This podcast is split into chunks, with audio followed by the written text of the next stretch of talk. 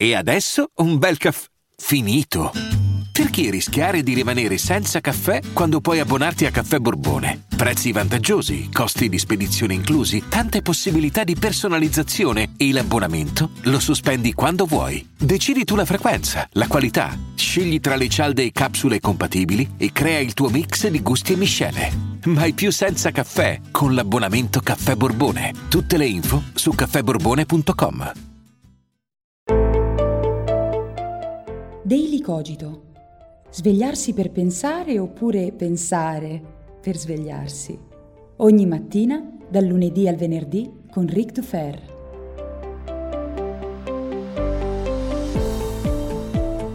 Buongiorno a tutti e bentornati qui su Daily Cogito. Questa mattina una puntata temeraria perché finalmente popolo è giunto il momento di scendere nella piazza virtuale, brandendo con coraggio il microfono giallo e chiedendo più diritti per i podcaster, maggiori minuti ascoltati per i podcast di filosofia, meno tasse e pensioni migliori per questi poveri filosofi che vengono bistrattati e insomma in realtà no, in realtà qui su Daily Cogito siamo appena appena contenti di poterci risvegliare mettendo insieme qualche pensiero in più, convinti che non si debba cambiare il mondo per stare meglio noi, ma che dobbiamo cambiare noi per far star meglio il mondo.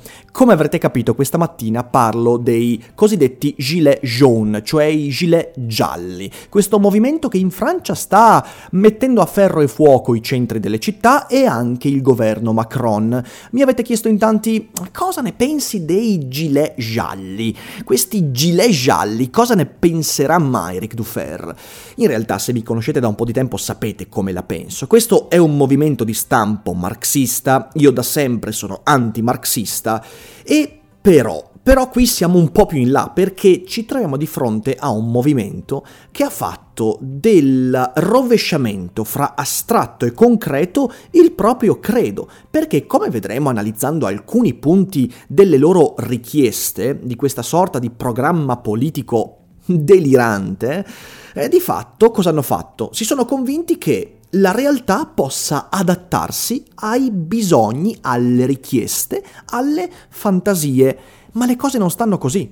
Perché? Perché l'economia, pur, ne- pur non essendo una scienza esatta, però è la manifestazione di una complessa rete di relazioni, scambi, produzioni, comportamenti di una larghissima fetta della popolazione umana e l'economia è il risultato di quella complessità e per quanto noi ci convinciamo che l'economia possa essere guidata da dei burattinai, le cose non stanno così e non possiamo semplicemente cambiare chi sta al comando per cambiare l'economia. Le cose sono molto più complicate di così, ma non corriamo troppo, passiamo alla lettura di alcuni dei punti delle richieste lanciate da questo movimento, mi verrebbe da chiamarlo. Eh, ho diviso le richieste in due parti. Le richieste, tra virgolette, condivisibili, quelle che socialmente possono avere un, un, diciamo così, una comprensibilità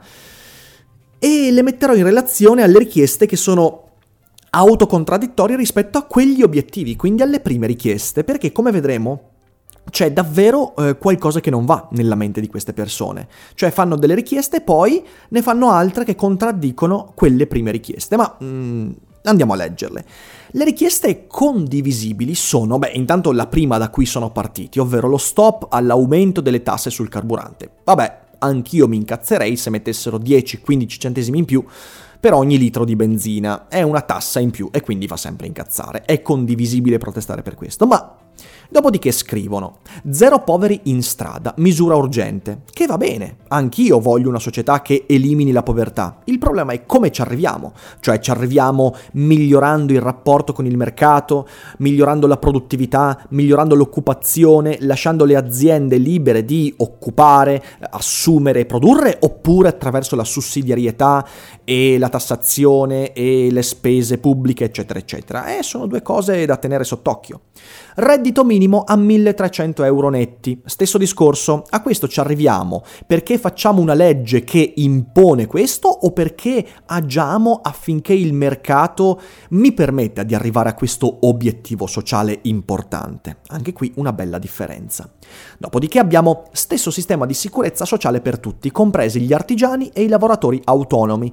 Condivisibile, molto spesso il lavoratore autom- autonomo, come sono io, non ha tutele, non ha ammortizzatori e, e nel caso io mi rompessi un braccio non avrei nessun tipo di possibilità di ovviare a questo danno. Quindi comprensibile, e per me non condivisibile, ma comprensibile.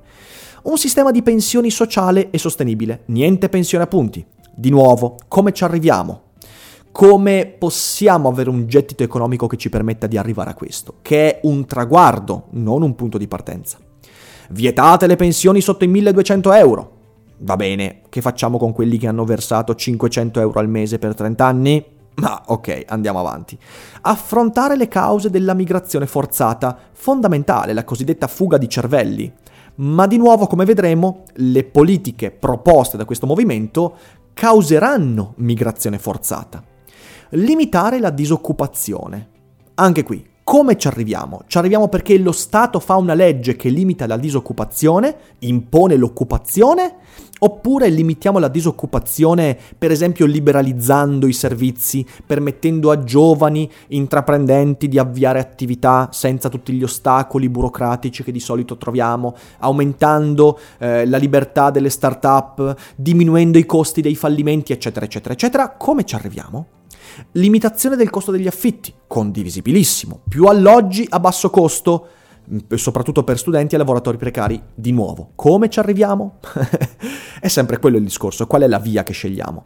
Pensionamento a 60 anni e per tutti coloro che hanno avuto un lavoro manuale, diritto alla pensione a 55 anni. Ora, tutte queste sono richieste legittime, sono condivisibili quasi tutte, ma anche non condividendole possiamo vederne le ragioni dietro. Quindi perché no? Perché non possiamo mandare la gente in pensione un po' prima? Sarebbe bello. Perché gli affitti non dovrebbero costare meno? Ah, che bellezza! Perché non dovrebbe esserci minor disoccupazione? Tutto bellissimo. Il problema è che, come ho detto, questo è un movimento che rovescia il concettuale con il concreto e pensa che il bisogno possa guidare la realtà. Ma le cose non stanno così.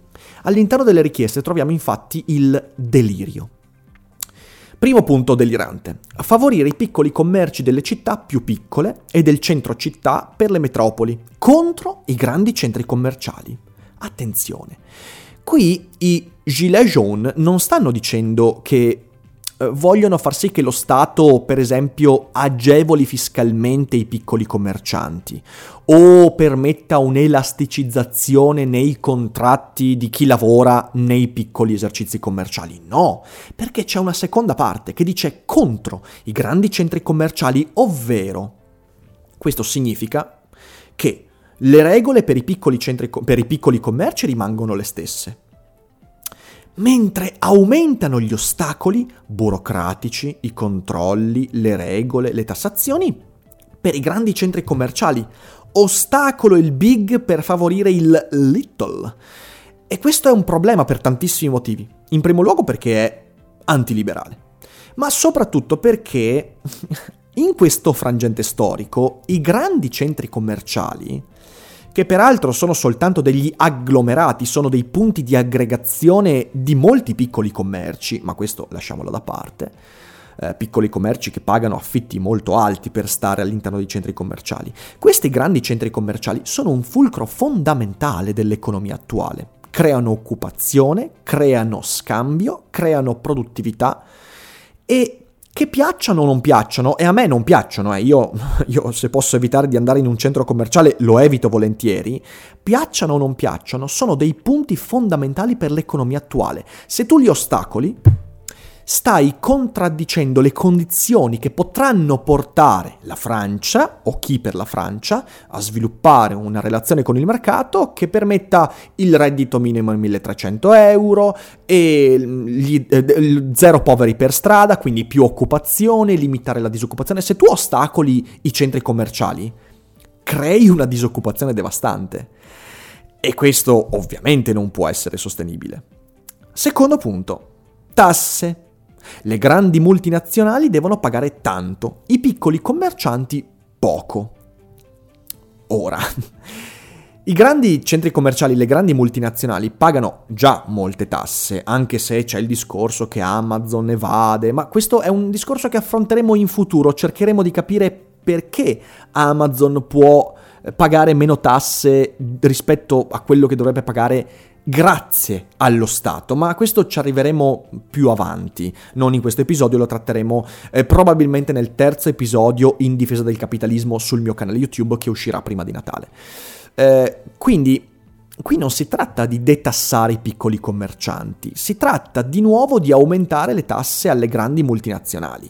E questo ha un, una sola conseguenza, la fuga degli imprenditori, la fuga di chi eh, non solo fa parte delle grandi multinazionali, ma chi ci collaborerebbe con le grandi multinazionali, che, notizia delle notizie, crea degli indotti occupazionali straordinari. Crea lavoro anche per chi sta intorno alla grande multinazionale. Se tu ipertassi la multinazionale, tu stai facendo uscire dal tuo territorio quel business e stai causando una depressione in tutto l'indotto. Questo succede sempre quando si aumentano troppo le tasse nei confronti di chi produce molto.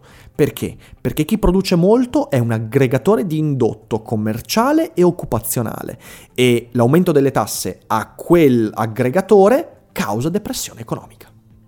Quindi se facciamo questo, come facciamo a eh, pagare le pensioni più alte, a mandare la gente in pensione prima, a creare una buona occupazione, eh, a creare un reddito minimo, ad azzerare i poveri in strada? Come lo facciamo?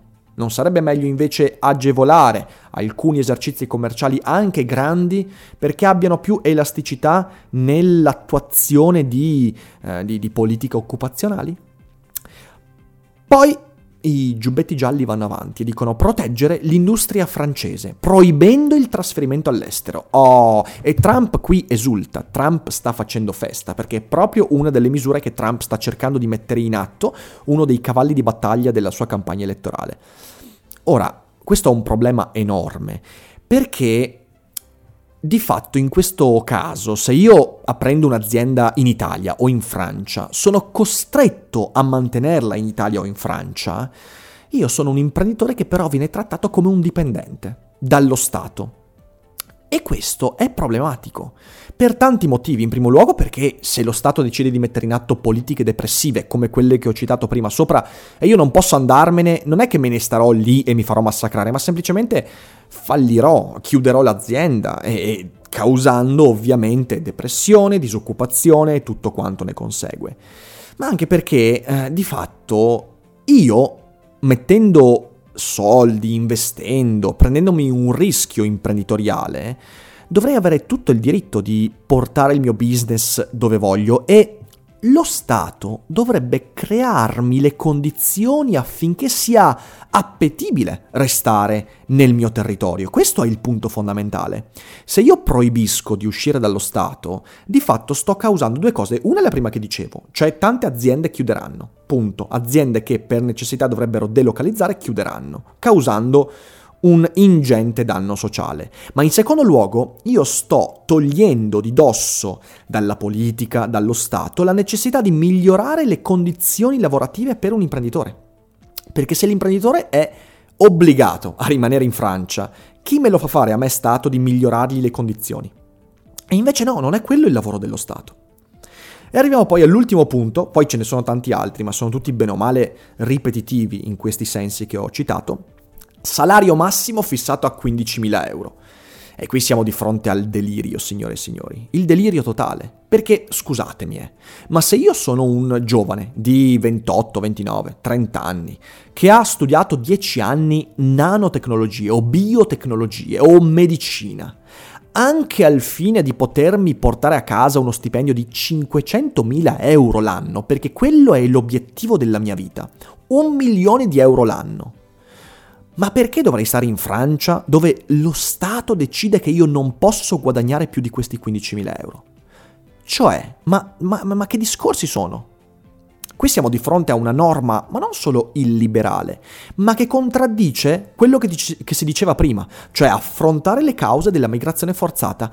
Una delle cause della migrazione forzata è che un giovane che abbia anche investito tempo e denaro nella propria formazione, molto spesso non riesce qui in Occidente a ricavare uno stipendio, un guadagno, una soddisfazione professionale, che ragazzi passa anche per i soldi che guadagni, nello stato in cui ha studiato e quindi se ne va. È quello che succede qui in Italia, è quello che succede in Francia, in Germania.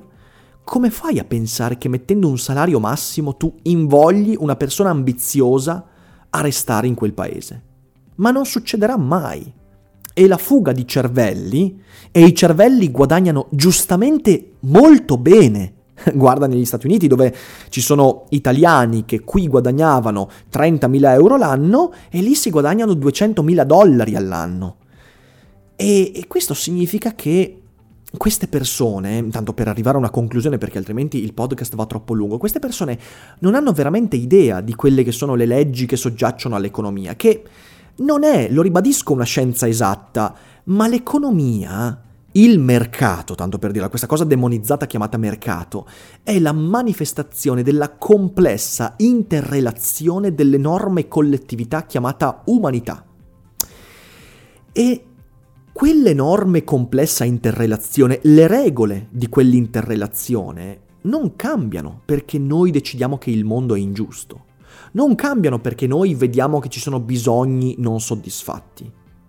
Noi dobbiamo cambiare le condizioni di relazione con il mondo dentro di noi. Dobbiamo agire su di noi, non cercare di cambiare il mondo cambiando i nostri rappresentanti, il potere che di volta in volta, a cui di volta in volta diamo le chiavi delle nostre vite. Non funziona così.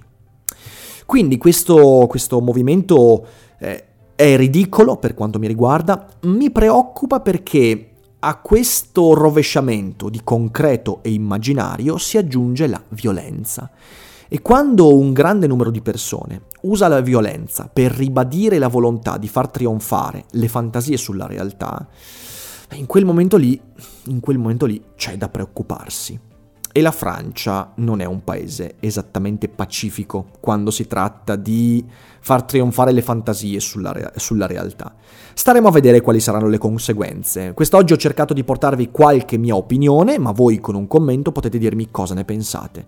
Eh, io mh, vi chiedo oltretutto di diffondere il podcast per farlo conoscere anche ai vostri contatti per diffondere la cultura di Daily Cogito che ci cambia un po' al mattino e ci permette di svegliarci con qualche pensiero in più. Io vi ringrazio per l'ascolto, è possibile che domani e per un paio di giorni Daily Cogito non esca, eh, l'ho spiegato nel podcast di ieri, purtroppo da stamattina per un paio di giorni avrò il computer in riparazione, ma insomma eh, penso che riusciremo tranquillamente a sopportare l'assenza per un paio di giorni e io vi ringrazio per l'ascolto, vi abbraccio, vi auguro una buona giornata e vi ricordo come sempre che non è tutto noia ciò che pensa.